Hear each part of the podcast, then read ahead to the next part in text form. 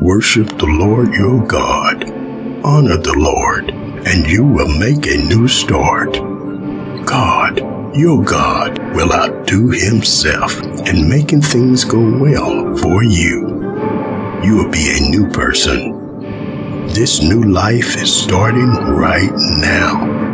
A new true life from the inside out. Free to live a new life in the freedom of God. Your old life is dead. Oh Lord, my God. Father, I thank you that you have heard me. God has made me forget all my trouble. God made me forget all my hardships.